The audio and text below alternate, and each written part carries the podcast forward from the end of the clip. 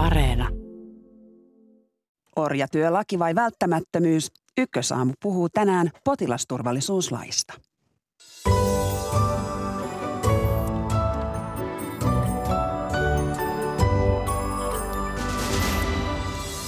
Eduskunta alkaa tänään käsitellä kiisteltyä potilasturvallisuuslakia. Ohjelman aluksi poliitikot kertovat kantansa. Kuka on vastuussa, jos potilas kuolee hoitajien lakon aikana? Tästä puoli yhdeksältä. Ukraina huijasi Venäjää ja tuloksena on venäläisjoukkojen paniikkivetäytyminen osassa maata. Miten Ukraina tässä onnistui, siitä puolen tunnin kuluttua. Ruotsi on ilmeisesti saamassa oikeistohallituksen. Olemme yhteydessä Tukholmaan lähetyksen lopuksi. Minä olen Marjo Näkki ja tämä on Ykkösaamu. Hyvää huomenta. Ja hyvää huomenta ja tervetuloa Ykkösaamuun eduskunnan sosiaali- ja terveysvaliokunnan puheenjohtaja Markus Lohi keskustasta. Kiitos, hyvää huomenta. Ja valiokunnan jäsenet Arja Juvonen oppositiopuolue perussuomalaisista. Kiitos, hyvää huomenta. Ja hyvää huomenta Merja Kyllönen hallituspuolueen vasemmistoliitosta. Kiitos ja huomenta. Aloitetaan tuoreista hoitaja-alan neuvotteluuutisista. Hoitajien sovittelu on jatkunut tänä aamuna kello kahdeksalta valtakunnan sovittelija Anu Sajavaaran johdolla. Alun perin eilisen piti olla viimeinen päivä, jolloin sovintoesitystä piti voida työstää, mutta päiviä näyttää tulleen lisää. Markus Lohi, mitä tämä kertoo neuvottelujen tilasta? No minusta on erittäin hyvä, että nyt neuvotellaan ja jos puhutaan tästä laista, joka liittyy potilasturvallisuuteen, niin sehän on viimesijainen keino, että kaikki meidän toive varmasti on, että neuvottelut voisivat johtaa mahdollisimman pian tulokseen ja lakot voisivat väistyä ja lakon uhat voisivat väistyä. No Merja Kyllönen, näetkö, että olemme ratkaisun äärellä piakkoin? No kyllä meidän täytyy olla ratkaisun äärellä. Että sieltä työmarkkinapöydästä se ratkaisu löytyy ja toki meillä pitää olla myöskin niin kuin se selkänojallinen tuki antaa, antaa sillä tavalla yhteiskunnalliseen keskusteluun, että valmiutta – kun hyvinvointialueet aloittaa toimintansa, niin palkkaraha ja, ja kaikki toimintaraha tulee valtion kassasta. Että meillä on myöskin se lähtökohta siihen, että me ollaan valmiita, valmiita olemaan sitten myöskin sen ratkaisun takana, mikä sieltä pöydästä tulee. Että, mutta että korostan sitä, että työmarkkinaosapuolet tekevät, tekevät sen ratkaisun ja, ja heidän täytyy se neuvottelu kyetä hoitamaan keskenään. No kysyn siitä huolimatta vielä Arja Juvoselta, että mitä sinun kristallipallosi sanoo, milloin Tehy, Super ja ja työnantajapuoli pääsevät sopuun?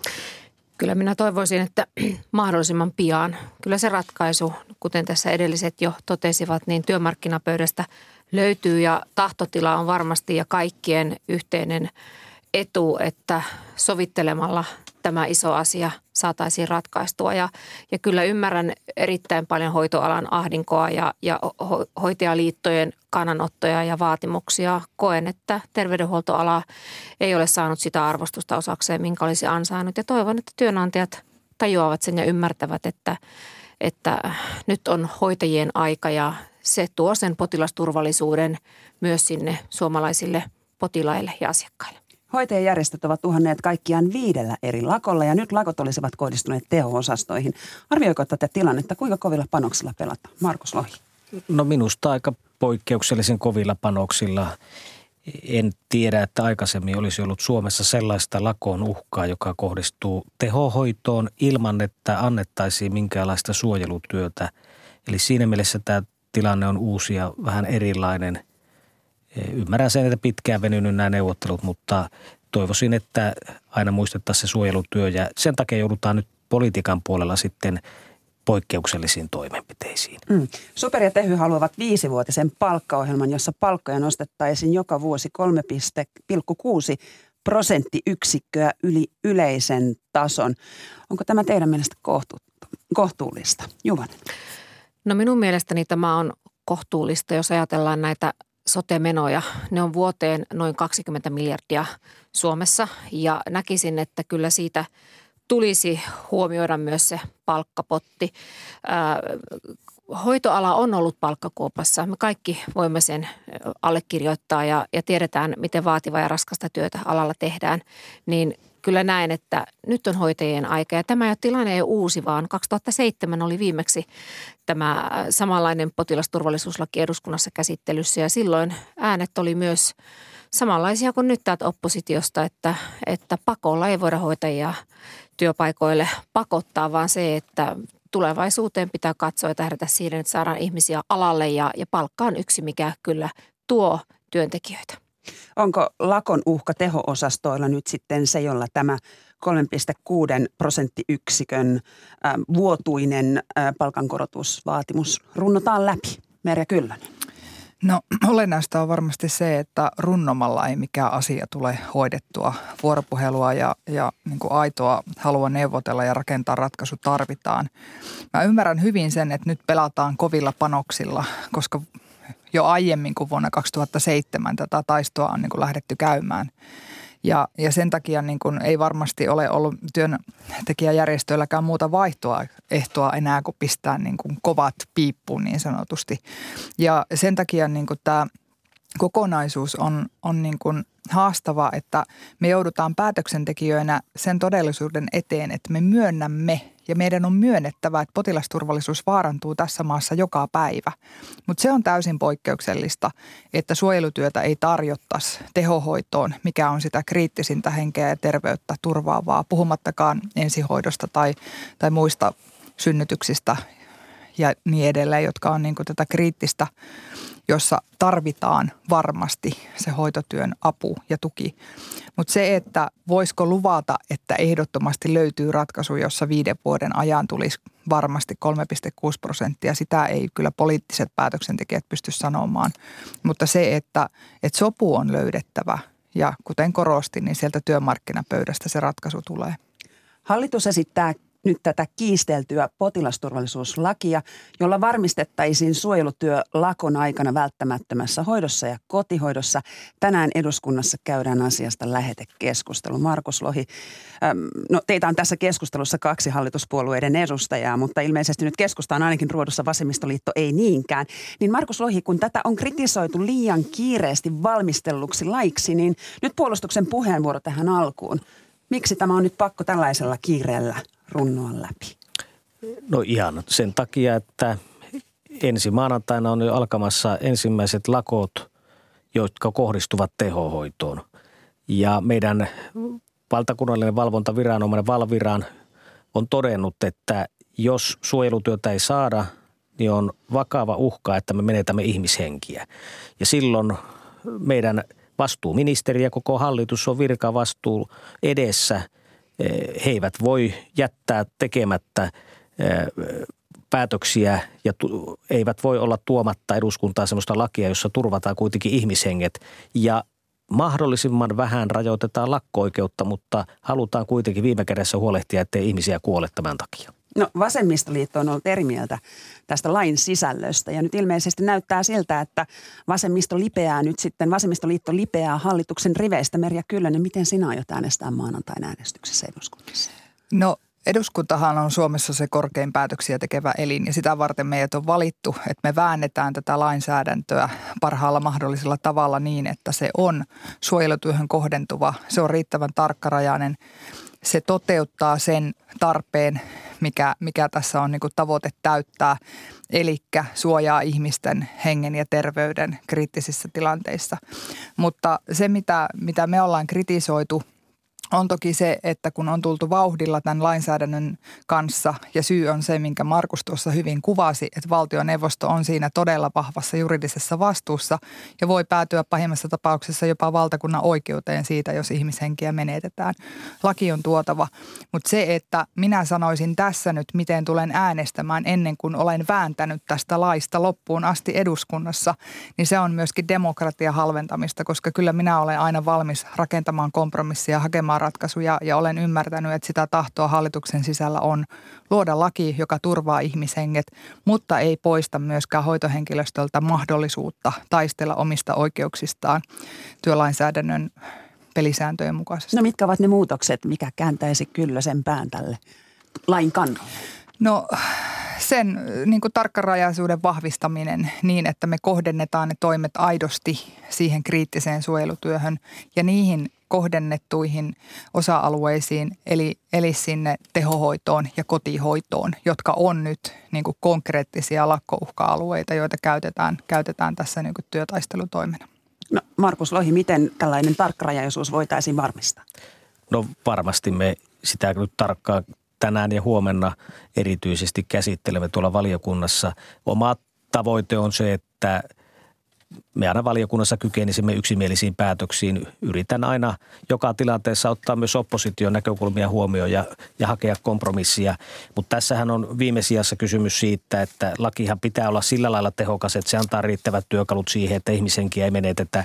Ja sitten toisaalta on se näkökulma, että me ei voida tehdä aina lakia yksittäisiä lakkoja varten – vaan meidän pitää tehdä kuitenkin yleistä lainsäädäntöä niin, että mehän ei tiedetä, jos ensi viikolla tulee uusi lakouhka vaikka synnytyksiin ja seuraavalla viikolla ensihoitoon. Ei voi olla niin, että jokaista näitä varten laaditaan oma lakinsa. Ja sen takia tästä ehkä joudutaan nyt käymään vähän keskustelua ja neuvottelua, että mikä on se tarkkarajaisuus ja mihin rajat asetetaan, mutta kyllä me tuloksia saadaan varmasti aikaan. Mm, no Arja Juvonen, perussuomalaiset oppositiopuolueena, niin teillä taitaa olla nyt aika – no en nyt sano helppo tehtävä, mutta kun vasemmistoliittokin ottaa vähän teidän vastuuta tästä oppositiopolitiikasta, niin mikä on perussuomalaisten linja? Niin, hän lakia ei niin vaan saateta voimaan. Toki tarvitaan myös perustuslakivaliokunnan lausuntoja. Sitähän me sitten odotellaan siellä perjantaina myös ja katsotaan, mitä siellä, siellä tapahtuu. Kyllähän se juurisyy siihen, miksi me olemme tässä tilanteessa, on se, että tämä on kestänyt kohtuuttoman pitkään sosiaali- ja terveydenhuoltoalan kriisi. Sieltä puuttuu henkilöstöä, palkka ei houkuttele ihmisiä töihin. Potilasturvallisuus vaarantuu joka päivä. Potilasvahinkojen määrää, kun me katsotaan, niin niissä ei ole laskua. Ja se, että syyt, mitkä aiheuttavat potilasvahinkoja, ovat juurikin kiire, esimerkiksi siellä päivystyksessä ja hoitovirheet, ei niinkään infektiot eikä lääkevirheet. Eli katse sinne terveydenhuoltoalaan, sinne ei tarpeeksi meidän yhteiskunnassa satsata. Ja se on se syy, että hoitajat ovat nyt kovat piipussa ja, ja nyt on se tekemisen meininki, että halutaan herättää kaikki, että, että palkkaratkaisu on löydyttävä ja toivon todellakin, että siellä sopimuspöydässä se löytyy. En, ei kukaan halua ää, ihmishenkiä menettää ja, ja hoitaja laittaa laastarin joka kerta haavan päälle ja haluaa hoitaa parhaansa mukaan ja, ja siihen kyllä varmasti pyritään, mutta toivotaan neuvottelupöytään viisautta, malttia järkeä. No rahakin sinne varmaan tarvittaisiin. Markus Lohi keskusta edustamasi puolueen nyt hallituksen kirstun vartijana, niin miljardivelkaa otetaan, mutta hoitajille ei löydy rahaa. Miten se on mahdollista? No tässä tilanteessa, kun palkkaneuvottelut ovat kesken, niin on tärkeää, että työmarkkinaosapuolet neuvottelevat siitä. Jos me nyt lähtisimme korvamerkitsemään tässä tilanteessa jollekin ryhmälle rahaa, seuraavana olisivat aivan – oikeutetusti vaikkapa lastentarhaopettajat, seuraavana jonossa sosiaalityöntekijät, luokanopettajat, kirjastohoitajat ja niin edelleen ja niin edelleen. Se olisi loputon tie ja, ja on tärkeää, että me pysymme omassa roolissamme kukin. Ymmärrän muuten senkin, että oppositiosta on ehkä helppo tätäkin lakia vastustaa, koska missään tilanteessa, vakavimmassakaan tilanteessa kukaan ei tule oppositiolta vaatimaan vastuuta, jos ihmisenkiä menetetään. Mutta ne, jotka kantavat nyt vastuuta politiikassa, niin niillä on aivan eri tilanne. Ja sen takia toivoisin ymmärrystä ja, ja oma tavoitteeni on, että voisimme yhdessä katsoa vastuullisesti, että mikä on se lainsäädäntö, mikä tarvitaan tähän ihan välttämättä, että ihmisenkiä ei menetettäisi ja tehtäisiin se. No Merja Kylönen, pitäisikö ottaa lisää velkaa, jotta saataisiin tämä asia hoidettua? No me laitettiin ulkoiseen turvallisuuteen yli miljardi tässä ihan vastaikään, niin mä näen kyllä tämän niin kuin yhtenä sisäisen turvallisuuden ja meidän, meidän niin kuin tämmöisen yhteiskuntarauhan ja vakauden säilymisen – säilymisen kannalta tärkeänä asiana. Ja olisin valmis sitoutumaan myöskin siihen, että tämä sosiaali- ja terveysala laitetaan kokonaisuutena kuntoon. Ja on ihan selvää, että meillä on matalapalkka-alojen palkkahaastetta laajemmastikin, kuten Markus hyvin kuvasi tuossa. Mutta se edellyttäisi meiltä myöskin laaja-alaisempaa yhteiskunnallista keskustelua siitä, että miten me pidetään huoli siitä, että myöskin meidän sisäinen turvallisuus on niin kuin osa tätä meidän turvallisuuspolitiikkaa. Meillä on aika helppo niin kuin myöntää, myöntää rahoja puolustusvoimille, varsinkin tässä tilanteessa, mutta meidän niin kuin ihmisten puolustusvoimat on myöskin siellä sosiaali- ja terveysalalla, koulutuksessa ja palveluissa – ja sitä ei pidä unohtaa. Seitsemän kuukauden kuluttua on edessä eduskuntavaalit. Eikö tästä voisi vähän teemaakin tehdä, Markus Lohi? No varmasti tästä sote-palvelusta tulee teema eduskuntavaaleihin. Vaikka äsken totesin, että jokainen pysyykö roolissa, että työmarkkinaosapuolet neuvottelevat palkoista, lainsäätäjä säätää lakeja eikä toisi päin, niin silti haluan todeta, että kyllä itsekin ajattelen niin, että kyllä hoitoalalle tarvitaan pitkäaikainen ohjelma jossa varmistetaan se, että palkan takia alalta ei lähdetä ja että nuoretkin olisivat kiinnostuneita tästä alasta. Mutta yksityiskohtiin ja sisältöön en tietenkään tässä roolissa halua mennä, kuten edellä totesin. Mm. No lakon uhka on kuitenkin olemassa näillä teho-osastoilla. Turun yliopistosairaalan tehohoidossa, Kanta-Hämeen teho-osastolla ja sitten Oulukin taisi olla siellä sitten jonossa pari viikon kuluttua. Niin minkälaisen tilanteeseen on ajauduttu siinä vaiheessa, kun suomalaisilla teho-osastoilla lakkoilla? Arja Juuri. No huonoon tilanteeseen. Onhan se katastrofi, kun katsotaan ja tiedetään, minkälaista, mitä, minkälaista hoitoa ihmiset tarvitsevat tehohoidossa. Mutta kaipaan kyllä sitä ymmärrystä, että tämä on ollut odotettavissa. Me olemme tietäneet, että ennemmin tai myöhemmin ollaan siinä tilanteessa, että, että hoitajien eh, selkäranka katkeaa ja he toteavat, nostavat kädet pystyyn, että nyt riittää. Korona on ollut oiva esimerkki siitä ja meillä on ollut leikkaussaleja suljettuna, meillä on tehohoidossa ollut ongelmia, ei ole löytynyt koulutettua henkilöstöä. Kesällä on vanhustehova yksiköitä ollut suljettuna, kun ei ole yksinkertaisesti porukkaa. Ja se, että työvoimaa ei ole riittävästi ja, ja se palkka, mitä siitä tällä hetkellä maksetaan, ei houkuttele heitäkään, jotka ovat alalta lähteneet takaisin. Kaupan alalla on muun muassa paljon työpaikkoja. Sain juuri eilen viestin yhdeltä lähihoitajalta, joka siirtyy täysin kaupan alalle töihin ja, ja listaa ne ongelmat juuri mitä äsken luettelin. Hmm. Potilasturvallisuuslaissa on raskaimmillaan sakon uhka, jos ihminen ei suostu palaamaan töihin ja sitten korvaus tästä työstä olisi 1,3 kertainen sitten ny, ö, tavallisen hoito, hoitajan palkkaan. Niin Merja Kyllönen, kuinka kovana sinä pidät tällaista ehtoa, että, että ihminen, joka lakkoilee, niin sitten sakon uhalla häntä pakotetaan takaisin töihin? No se on erittäin raskas vaade ja kyllä hoitohenkilöstö kokee sen erittäin niin kuin hankalana myöskin siinä suhteessa, että miten, miten sillä vaikutetaan heidän mahdollisuuteen lakkoilla. Mutta täytyy muistaa, että tässä tilanteessa ensisijaiset velvoitteet on ensin työnantajalla. Tämä on niin kuin viimesijainen keino – sakon uhalla hakea jotain ihmistä töihin. Ja, ja sen takia mä korostan sitä, että työnantajilla on vastuu huolehtia siitä, että ensin neuvotellaan siitä suojelutyöstä. Sen jälkeen käydään myöskin läpi kaikki vaihtoehdot, pystytäänkö löytämään korvaavia ratkaisuja. Ja lainsäädäntö tulee tältä osin vasta viimesijaisena, jossa ihan viimeinen on sitten se uhkasakko ja, ja tavallaan niin kuin sillä uhkaaminen. Mm, ihmisiä siis aletaan sakottaa, niinkö Markus No juuri kuten tuossa edellä edustaja Kyllönen totesi, niin tässä laissakin on kolmeportainen rakenne. Ensimmäinen velvoite on se neuvotella työntekijäjärjestöille suojelutyöstä. Jos se ei se toimi, niin sitten voidaan velvoittaa siirtymään toisista työtehtävistä tai määrätä sinne niitä hoitajia. Ja sitten jos ei tämäkään riitä, niin sitten voidaan irtisanoutuneitakin hoitajia velvoittaa eh, töihin ja sitten on nämä työkalut, joita voidaan käyttää, on lakon keskeyttäminen tai siirtäminen ja sitten tämä uhkasakko. Mutta tämä on tämmöinen portaittainen ja tämä kaikki kohdistuu ainoastaan siihen hyvin pieneen ja kapeaan osaan meidän terveydenhuollosta, jossa olisi vaarana, että ihmisten henki on uhattuna. Arja Juvonen, miltä kuulostaa se, että sakon uhalla pakotetaan ihmisiä töihin? Vanha sanonta sanoo, että hevosen voi pakottaa vesiastian ääreen, mutta ei voi pakottaa juomaan. Eli kyllä hoitajat ovat pöyristyneitä ja järkyttyneitä tästä. He ovat muun muassa kysyneet, että onko pakko vastata puhelimeen, entä jos sairastuu, miten voidaan pakottaa töihin. Eli, eli voi olla, että ei ole tavoitettavissa. Että kyllä, kyllä me ollaan todella syvällä Suomessa, jos sakon uhalla matala palkkainen, alipalkattu hoitaja laitetaan menemään töihin eikä sopua löydy ratkaisupöydässä. Että nyt vaan – tsempit sinne neuvottelupöytyyn ja löytäkää ratkaisu. Ja keskustelu jatkuu tänään eduskunnassa. Kiitos oikein paljon terve, ö, käynnistä ykkösaamussa sosiaali- ja terveysvaliokunnan puheenjohtaja Markus Lohi keskustasta ja valiokunnan jäsenet Ari Juvonen perussuomalaisista Merja Kyllönen Vasemmistoliitosta ja hyvää päivänjatkoa. Kiitos. Kiitos samoin. Kiitoksia.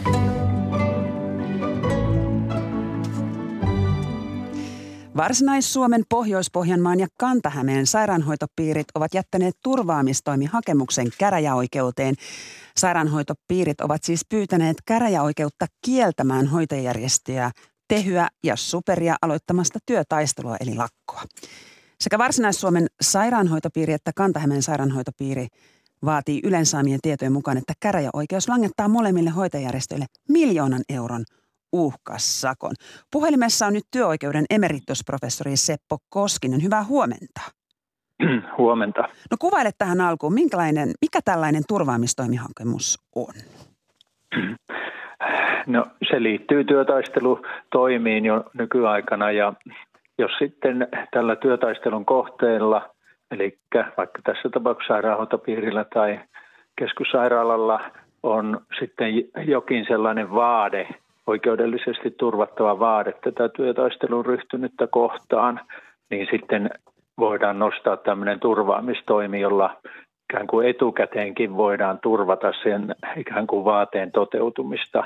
Ja se vaade tässä tapauksessa varmaankin olisi sitten se, että kun henkeä ja terveyttä pitää turvata ja sitten tällä työtaistelulla ei sairaanhoitopiiri keskussairaala pysty sitä henkeä, näitä, välttämättä näitä henkeä ja terveyttä turvaamaan, niin siitä syntyy sitten vaade tätä työtaistelun ryhtynyttä kohtaan. Ja, ja sitten turvaamistoimi kanne, joka on jo nyt nostettu, niin se on summaarista menettelyä, jossa ensisijassa käydään läpi sitä noin yleisellä tasolla ja sitten voidaan nopeasti antaa uhkasakko, väliaikainen, niin sanottu väliaikainen turvaamistoimipäätös ja sitten alkaa käsitellä sitä tarkemmin ja sillä uhkasakolla sitten kielletään ikään kuin ryhtymästä tähän työtaisteluun tämän käsittelyn ajaksi ja kyllä sitä käytännössä noudatetaankin. Mm, niin, eli ähm, nämä sairaanhoitopiirit vaativat hoitajajärjestöiltä miljoonan euron uhkasakkoa ja yhteensä uhkasakon määrä on siis neljä miljoonaa euroa. Mistä tällaiset summat kertyvät? No ne aina tietenkin tässä kanteissa esitetään joku summa ja sitten siinä tuomari viime kädessä päättää, että mikä se uhkasakon määrä on. Uhkasakota yleensä asetetaan korkeiksi, jotta ei sitten tule houkutusta ryhtyä tähän toimeen. Ja tämä on sellaista, kun tuossa kuuntelin tätä potilasturva, niin sanottua potilasturvalakia koskevaa keskustelua, niin siinä lakiehdotuksessakin lähdetään siitä, että pitää käyttää kaikki muut keinot ensin, ennen kuin turvaudutaan tähän lakiin. Ja, ja nyt tuossa keskustelussa ei ainakaan tullut esille se, että tämä turvaamistoimiasia voisi olla aivan tämmöinen tavallaan niin tämän lain voimaantulon tai käytön estävä asia, koska sillähän saadaan sitten työtaistelu lop, lop, tai ei loppumaan, mutta kun se ei ole vielä alkanutkaan, vaan saadaan niin työtaistelu estetyksi. Mm. No kuinka tyypillistä emeritusprofessori Seppo Koskinen tällaiset käräjäoikeuksissa mm. saakka käyvät työtaisteluasiat ovat? Esimerkiksi tällaisissa lakkotilanteissa. Kuinka usein tällaisia on Suomessa nähty? No niitä on korkeimmassa oikeudessakin ollut arvioitavana kymmenkunta, en ehtinyt nyt niitä kaikkia laskea. Ja se on ollut aika tavallista sellaisissa tilanteissa, joissa ei ole sopimussuhdetta ikään kuin sen kohteen ja työtaistelun ryhtyneen välillä. Esimerkiksi jollain merenkulun alalla, kun tänne tulee joku ulkomainen laiva. Tämmöisten test- tai työehtosopimus- tai virkaehtosopimussuhteissa olevien välillä yleensä lähdetään siitä, että kun siellä on omat lainsäädäntönsä työtaisteluista niin, ja niihin liittyen hyvityssakot, niin ne ikään kuin työtaistelut arvioidaan vain hyvityssakkojen perusteella ja jos tulee taloudellisia vahinkoja, niin yleensä tulee, niin niitä ei tavallaan sitten noterata, vaan se menee vain hyvityssakon mukaan. Mutta sitten poikkeuksellisesti on myöskin sellaisia tilanteita, joissa ulkopuolinen kärsii ikään kuin merkittävällä tavalla. Eli tavallaan nyt tässä esillä olevassa tilanteessa kyse on siitä, että ulkopuolinen on taho, joka turvaa potilaiden ja asiakkaiden terveyttä ja henkeä. Ja ne ovat peru- merkittäviä perusoikeuksia. Ja työtaistelu sitten voi vaarantaa näiden merkittävien perusoikeuksien toteuttamista. Ja ikään kuin tässä syntyy se vaade näille sairaanhoitopiireille, että tämmöinen turvaamistoimiasia voitaisiin käsitellä. Tälle yleensä asetetaan hyvin korkeat vaatimukset, mutta sairaanhoito, hoitoalan järjestöt vetoavat Helsingin hovioikeuden ensimmäinen kuudetta antamaa tuomio, jossa UPM sai tämmöisen turvaamistoimiasian hyväksytyksi myöskin siis hovioikeudessa ja se koski sitä, että siellä oli näitä energialaitoksia ja jätteenkäsittelylaitoksia jotka olivat työtaistelun piirissä ja ne saattoivat sitten aiheuttaa semmoisen riittävän vaarana terveydelle ja mahdollisesti jopa hengelle. Ja tuomioistuin sitten velvoitti paperiliiton luopumaan tältä osin työtaistelusta. No lyhyesti tähän loppuun emeritusprofessori Seppo Koskinen. Kuinka nopeasti käräjäoikeus voi nyt käsitellä tuon Varsinais-Suomen, Pohjois-Pohjanmaan ja Kantahämeen sairaanhoitopiirien turvaamistoimihakemuksen, joka siis koskee tehyä ja superia, että nämä eivät aloittaisi työtaistelua? Siinähän aluksi annetaan hyvinkin nopeasti. Tämä on vaikea sanoa, että miten kukin tuomari toimii, mutta pitäisi voida toimia muutamassa päivässä ja annetaan tämmöinen ensimmäinen päätös asiasta. Se on niin tämmöinen väliaikainen päätös. Ja sitten aletaan myöhemmin käsitellä sitä asiaa tarkemmin ja siihen, myöhempään käsittelyyn menee sitten aikaa. Mutta t- tässä yhteydessähän onkin keskeistä se, että tulisi ainakin sairaanhoitopiirien ja sairaaloiden näkökulmasta, että tulisi tämä väliaikainen turvaamistoimipäätös, jolla sitten tämä työtaistelu ei alkaisi. Kiitoksia näistä kommenteista työoikeuden emeritusprofessori Seppo Koskinen ja hyvää päivän jatkoa. Joo, kiitos. Samoin. Venäjän hyökkäyssota on edennyt uuteen vaiheeseen, jossa aloite on siirtynyt Ukrainalle. Viikonloppuna Ukraina aloitti vastahyökkäyksen, jonka ansiosta se on paikoin puskenut venäläiset takaisin rajantaa. Hyvää huomenta sotilasprofessori Everstiluutnantti Akimauri Huhtinen. Hyvää huomenta.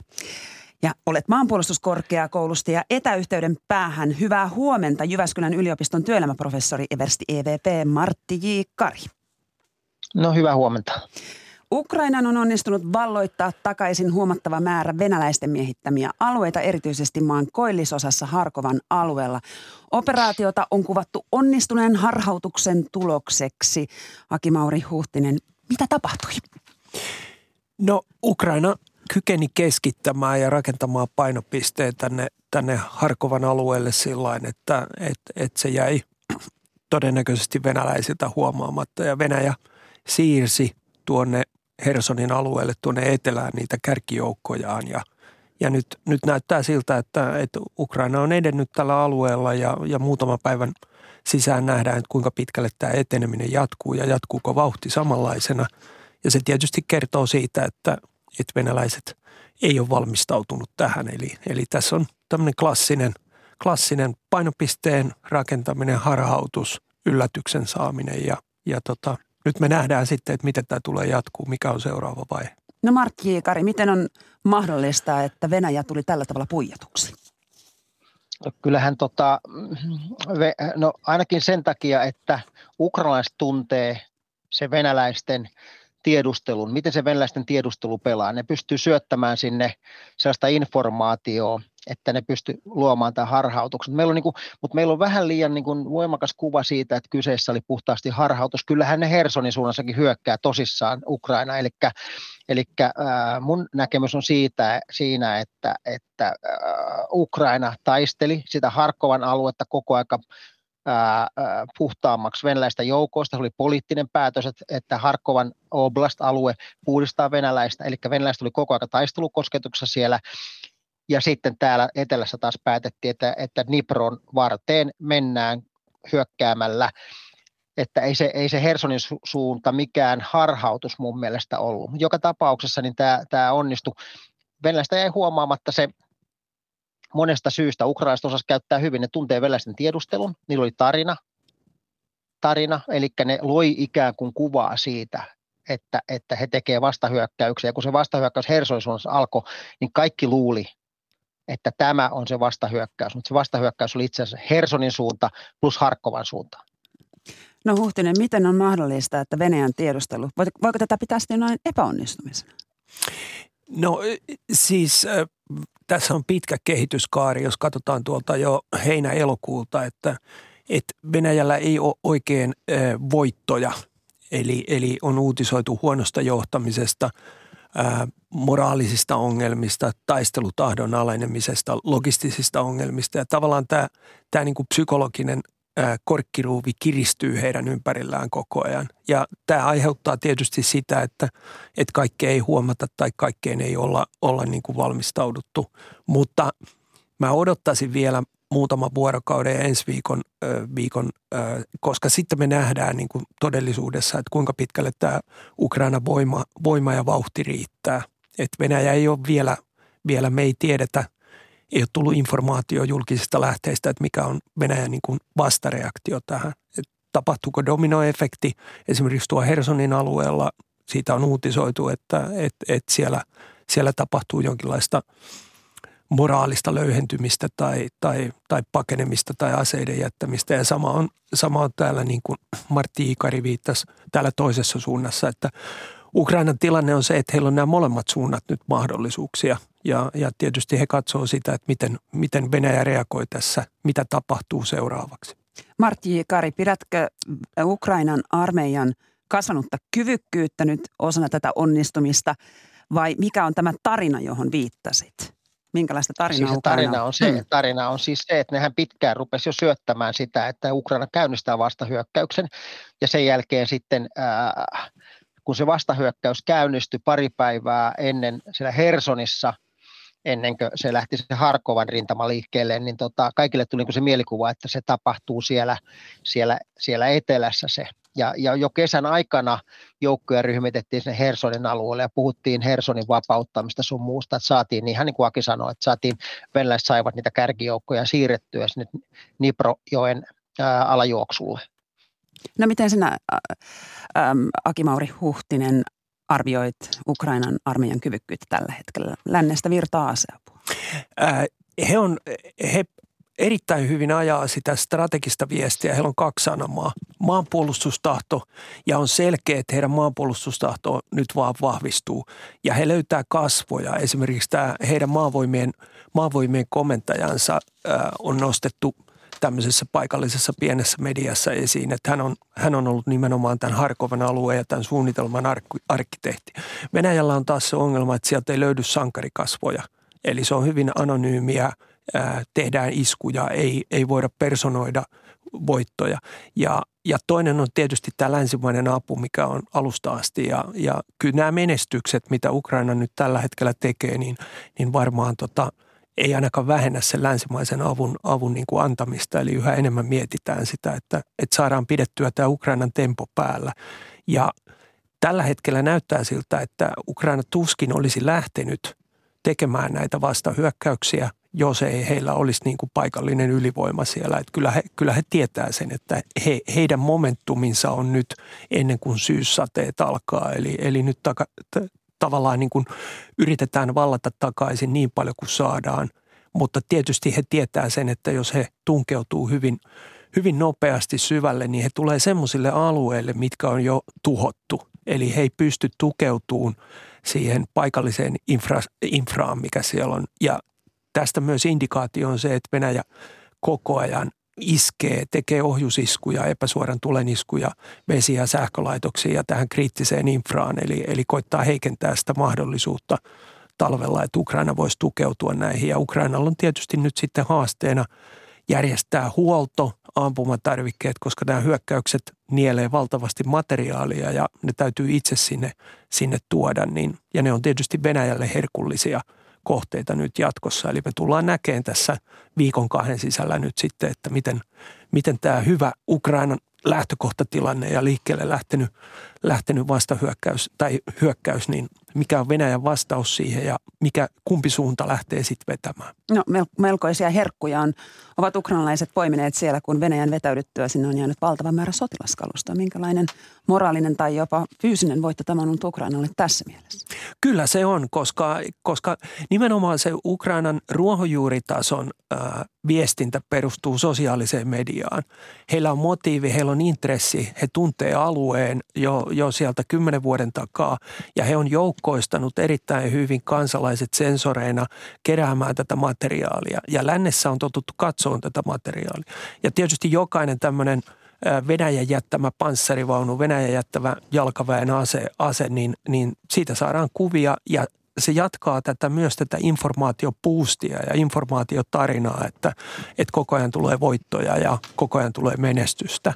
Eli, eli tämä pystytään myös, se on heille sotilaallisesti arvokasta se materiaali, he pystyy käyttämään sitä, mutta se on myös tässä informaatioulottuvuudessa koko ajan pysyy tämä tarina päällä, että, että voittoja tulee ja saadaan materiaalia ja, ja tavallaan niin kuin nolataan venäläisiä siinä, että jos sinne on jätetty ehjiä aseita, niin, niin tota, se tietysti kertoo, kertoo hiukan pelkuruudesta ja muuta. Että tässä on tämä moraalinen kamppailu koko ajan, mitä tämän kuvamateriaalin kautta voidaan tehdä. No Martti Kari, kuinka onnistuneena tai pidä, ajatteletko, että Ukrainalla on yksi uusi ulottuvuus puolustusvoimissa nimeltään meemiarmeija? Joo, siis jos ajatellaan, niin kaksi asiaa, mitkä, mitkä vie tätä hommaa hyvin pitkälle eteenpäin, tämä informaatioylivoima ja tiedusteluylivoima. Informaatioylivoima tarkoittaa siis sitä, että Ukraina pystyy äärimmäisen taitavasti käyttämään tuota sosiaalista mediaa hyväkseen sekä, sekä sen oman kansan taistelutahdon ylläpitämiseksi, että myöskin osoittamaan lännelle, että, että hyökkäys etenee ja Ukraina taistelee.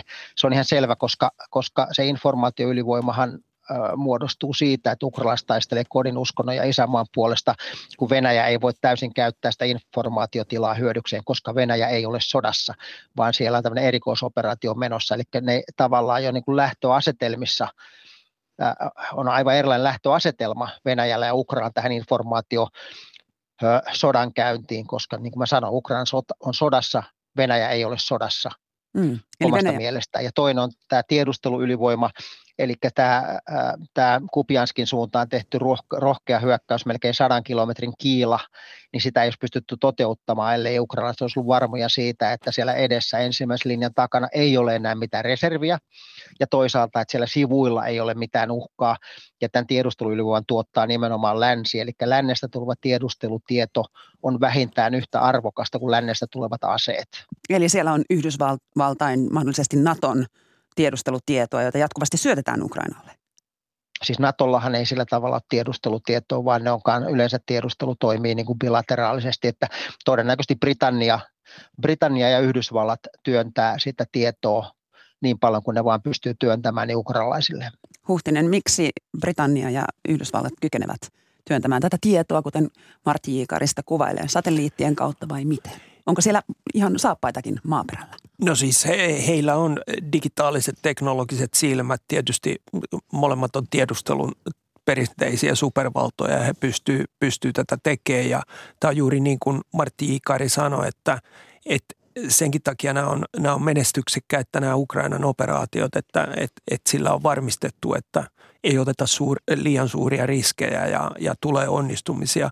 Ja sitten toinen, toinen ää, nämä tiedusteluorganisaatiot on aina, aina kansallisia, eli, eli ne tukevat samalla lailla kuin Yhdysvallat ja Britannia antaa, antaa sotilaallista ja muuta apua Ukrainalle, niin myös tämä informaatio on tässä nyt erittäin tärkeä. Eli Ukraina kerää informaatiota valtavan määrän tästä taistelutilasta ja tietysti sitä hyödynnetään myös näissä tiedustelupalveluissa ja sitten, sitten taas tarjotaan Ukrainalle tätä tiedustelutietoa tietoa tota, ja, ja se ehkä tässä tiedustelupuolesta vielä, että se on hyvin mielenkiintoinen, että tätä tiedustelutietoa sodan alusta asti on ruvettu käyttämään myös tämän strategisen viestinnän.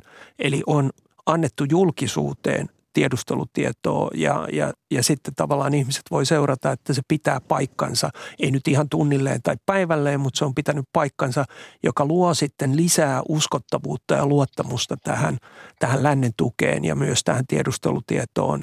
Ja, ja ja sitten kun sä pystyt osoittamaan, että sun operaatio onnistuu ja sen takana on tämmöisiä, niin se tietysti koko ajan kasvattaa tätä luottamusta yleisöissä, nimenomaan länsimaisissa yleisöissä siihen, että, että, että, että tämä toiminta toimii kaikilla ulottuvuuksilla. Niin viittaat jopa heti ennen sotaa, kun Yhdysvallat varoitti, että hyökkäys tapahtuu. Kyllä. Mm. No, Ukrainan presidentti Volodymyr Zelenski pitää myöhään joka ilta painokkaan puheen sotatilanteesta. No Martti J. Kari, minkälaista, miten sinä arvioit hänen esiintymistään? Että toisaalta hän on hyvin isänmaallinen, mutta onko hänkin toiminut ikään kuin näyttelijän taitojensa varassa harhauttaakseen venäläisiä? No kyllähän hän näyttelee niin kuin elämänsä roolia tällä hetkellä. Hän näyttelee sodan ajan ylipäällikköä aivan loistavasti. Se, että kuinka paljon siinä on sitten, kun, täytyy kuitenkin muistaa, että mikä siinä ää, Selenskin ympärillä on. Siinä se kvartal 95 televisiokanavan tuotantotiimi on ihan siinä, siinä niin kuin Selenskin ympärillä, jotka varmaan tarkkaan harkitsee sen, että miten hän esiintyy, mitä hän sanoo, missä hän milloinkin on, niin Selenskihän vetää tätä sodan ajan johtajan ylipäällikön roolia upeasti. Täytyy muistaa, että Venäjä tai Ukrainassa on tulossa 2024 keväällä vaalit. Eli siihen hän myöskin tavallaan tekee jo tätä, tätä vaalikampanjaa samalla, kun hän johtaa, johtaa asevoimia. Hmm. No tästä vielä että Ukrainan kerrotaan hyödyntäneen myös erilaisia sovelluksia, eli tiedustelun, kun viittaatte maiden välisiin bilateraalisuhteisiin, mutta tätä tiedustelua tehdään mitä suurimmassa määrin Ukrainassa ruohonjuuritasolla. Siellä on tämmöinen dia-sovellus, joka on alun perin tarkoitettu ajokortin ja verohallinnon asiointi, mutta nyt se on toiminut ikään kuin joukkoistamisena sille, että tietoa kerätään. Aki, mitä sinä tiedät siitä? Joo, siis äh, tämä on tavallaan viranomaisten kanssa asiointiin tehty väline ja siihen tuossa alkukesästä keväällä lisättiin tavallaan tämmöinen auto, automatisointibottisysteemi Telegramin kautta. Eli, eli kansalainen, joka on tottunut käyttämään tätä, vähän samanlainen idea kuin ehkä meidän 112 tai veropalvelu tai posti. Eli, eli sä oot tottunut käyttämään sitä, se on viranomaiskäyttötarkoitukseen, mutta siihen on lisätty kanava. Eli kun sä liikut, liikut siellä alueella ja sä voit kuvata – venäläisten liikkeitä, venäläistä kalustoa. Jos sä löydät räjähtämättömän ampumatarvikkeen tai miinaan, sä voit kuvata. Ja, ja sitten tätä kanavaa pitkin sä pystyt lähettämään, lähettämään niitä kuvia ja niitä viestejä. Ja ne sitten kerätään ja tuotteistetaan tähän informaatiovaikuttamiseen eri tasoilla. Ja sitten toisaalta Ukraina on hienosti vielä, vielä tehnyt sen, että, että siellä on viranomaisviestintä, mutta sitten siellä on – eri faktapohjalta tuleva niin kuin tämmöinen tarina- ja meemimaailma. Ja siellä toimii vapaaehtoisia tällä alueella, e, esimerkiksi georgialainen tämmöinen e, heidän kehittämänsä NAFO, konsepti, eli North Atlantic Fellas Organization. Ja tämä on hyvin hauska siis. He lisää kuviin tämmöisen, tämmöisen militarinallen. Eli, eli myös tämä puoli, koska – Ukrainassa luotetaan siihen kansalaisyhteiskuntaan, koska kansalaisyhteiskunta tietää myös sen Venäjän aggression ja, ja muun, niin he voi jättää paljon tämmöistä pelitilaa tämän virallisen viestinnän lisäksi myös soveltaa siellä, siellä ruohonjuuritasolla. Ja se tekee juuri siitä uskottavan, koska se tulee sieltä ruohonjuuritasolta näitä somekanavia pitkin. Martti Kari, Ukrainan kerrotaan myös lähettäneen ihan perinteisiä lentolehtisiä – venäläisjoukoille siellä maaperällä. Onko tällaisella vanhanaikaisella propagandametodilla mitään merkitystä? On varmaan. Siellähän jaettiin nyt sellaista korttia, että jos antaudut, tässä on, tässä on tapa, millä antaudut, tässä on puhelinnumero, mihin voit soittaa, jos haluat antautua – tässä on prosessi, jonka mukaan voit antautua, ja jos antaudut, sinut kohdellaan Geneven sopimusten mukaisesti. Että kyllä sillä varmaan on. nythän on tullut tietoja siitä, että, että loikkareita, eli tällaisia, jotka antautuu antautuu ukrainalaisten vangiksi, niin niitä on tullut enemmän. Esimerkiksi tässä Harkova-operaatiossa joidenkin tietojen mukaan on yli 7000, otettu jo yli 7000 vankia. Niin, eli jättimäiset antautumiset ja – Eli ne tar- todella tarkoittavat jotain. Huhtinen. Kyllä, mm. siis meille tämä mielenkiintoista aikaa, että ajateltiin ehkä, että tuommoista reaalitodellisuutta, fyysistä todellisuutta ei kannata enää liimailla lentolehtisiä, piirrellä merkkejä tai, tai laittaa torille tai keskuksiin jotain symboleita.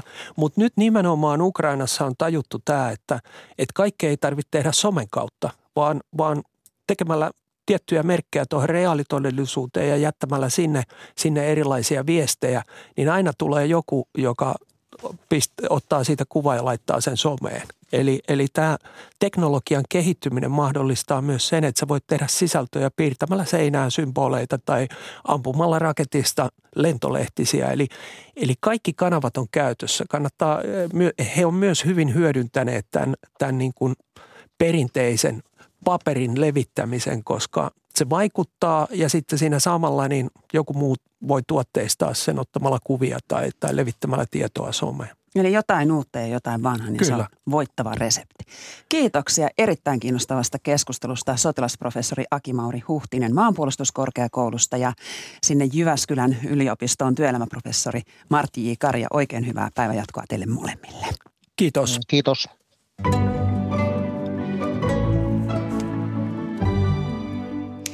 No Ruotsissa sunnuntaisten valtiopäivävaalien ääntenlaskenta etenee. Ruotsi siis äänesti sunnuntaina, mutta tulos jäi ratkaisemattomaksi kesken olevan ääntenlaskun vuoksi. Ruotsissa tilannetta seuraa pohjoismainen kirjeenvaihtaja Pirjo Auvinen. Hyvää huomenta Tukholmaan. Hyvää huomenta Helsinki. No niin, no äänestämisestä tiedetään nyt jo tarkemmin. Millaisia huomioita tämän hetken tilanteesta voi jo tehdä?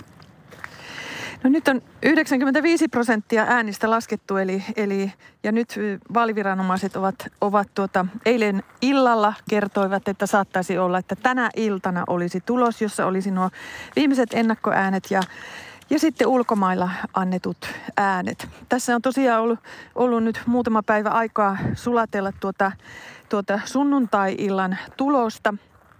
Ehkä siinä kaikkein eniten on keskusteltu siitä, kuinka täkäläinen keskustapuolue sai kertakaikkisen rökäle tappion. Se menetti joka neljännen äänensä ja Puoluejohtajista Anni Lööv on se, jonka eroa on jo omienkin joukosta vaadittu. Hän on johtanut puoluetta 11 vuotta. Keskustapuolue teki tässä nyt sellaisen ratkaisun, että Anni Lööv, joka on ollut ehkä ruotsidemokraattien Jimmy Åkessonin kaikkein teräväsanaisin ja kovin arvostelija. Hän vei puolueensa siirsi tuolta oikeisto, oikeistoryhmittymästä vasemmalle ja sen on arveltu vieneen, vieneen puolueelta ääniä. Toisaalta sitten tämä ruotsidemokraattien vahva rynnistys, se on ollut niin, niin voimaperäistä erityisesti noissa maaseudun kunnista, kunnissa, että Anni Löövin keskustajohtajan nuoruuden kotikunta eh, siirtyi nyt ruotsidemokraattien, tai ruotsidemokraatit ovat sielläkin suurin. Se on ollut tämmöinen hyvin, hyvin perinteinen keskustavetoinen, jolla vielä sitten oman kunnan, oman kunnan tuota Anni Lööv on ollut keskustajohtajana, niin sekin on nyt sitten ruotsidemokraattivetoinen. Hmm. Eli tämä kesku, keskustan rökäletappio, se on ehkä se, ja siinä on puhuttu paljon siitä, keskustalaiset ovat arvostelleet, että sama keskustelu mikä meilläkin, että täällä puhutaan, että keskustapuolue on siirtynyt liian tänne Stureplaanille, eli on houkuteltu liian paljon näiden suurten kaupunkien, esimerkiksi Tukholman, Tukholman äänestäjiä ja maaseutu on unohtunut. Hmm. Tämä on se sama keskustelu, mikä meilläkin on. Kuulostaa kyllä tutulta totta tosiaan. No tilanne on kuitenkin ilmeisesti edelleen se, että tämä oikeistoblokki johtaa yhdellä paikalla, paikalla vasemmistoblokkiin nähden. Niin näetkö, että tämä asetelma jää pitämään? No niin, eh, on nyt arveltu, koska yleensä näissä ulkomaan äänissä on painotus tuonne oikealle. Toisaalta nyt sitten näitä ennakkoon annettuja ääniä on enemmän kuin aikaisemmissa vaaleissa. Et siinä on pieni ehkä tuommoisen yllätyksen mahdollisuus, mutta, mutta kyllä nyt näyttäisi siltä, että hiuksen hienosti yhdellä paikalla valtiopäivillä tämä oikeistoblokki olisi nyt suurempi, mikä tarkoittaa käytännössä sitä, että äh, jos vaikka nyt sitten kokoomusjohtaja Ulf Kristersson saisikin hallituksen kokoon, mikä ei ole helppo tehtävä sekään, koska tässä oikeistoleirissä näiden neljän puolueen kaikkien muiden kannatushan laski vain ruotsidemokraattien nousi, nousi ja nousi hurjasti. Eli siis, että, että ruotsidemokraatit on nyt todella, todella vahva sekä tuloksensa puolesta että myös näissä, jos oikeistoblokin hallitusneuvottelut alkavat, niin myös niissä. No erittäin kiinnostava ja tätä sitten jatkamme tämänkin asian seuraamista ja ilmeisesti huomenna tiedämme sitten tuloksen. Tai myöhään tänä iltana. Selvä. Kiitoksia Tukholmaan pohjoismaiden kirjeenvaihtajamme Pirjo Auvinen. Ja jatketaan suoraan täältä studiosta. Hyvää huomenta Yle Radio 1 kuuluttaja Maaria Holma. Huomenta. Mitä vinkkaat tälle päivälle kuulijavinkkeiksi? No ehdottomasti vinkkaan iltakonserttia. RSOn ex-ylikapellimestari Sakari Oramo on saatu lainaan BBCn sinfoniaorkesterista. Ja tänä, tämän illan solistina on yksi tämänvuotisen Sibelius-viulukilpailun finalisteista, Jesong Sophie Lee. Tsaikovskin viulukonsertto hänellä ohjelmassa – No sitten Politiikkaradiossa jatketaan Ukrainan yllätyshyökkäyksestä, mihin etenemistä voi verrata sotahistorioitsija Lasse Laaksonen Antti Pilkkeen vieraana kello 13. Ja Kalle Haatanen tutustuttaa huvituksen kartanon toimintaan historiassa. Se oli kovaa kuria harrastava, siveellisesti hairahtuneille tytöille tai nuorille naisille suunniteltu laitos puolen päivän jälkeen. Kiitoksia Maaria. Minä olen Marjo Näkki ja toivotan koko Ykkösaamun tiivin puolesta hyvää päivänjatkoa.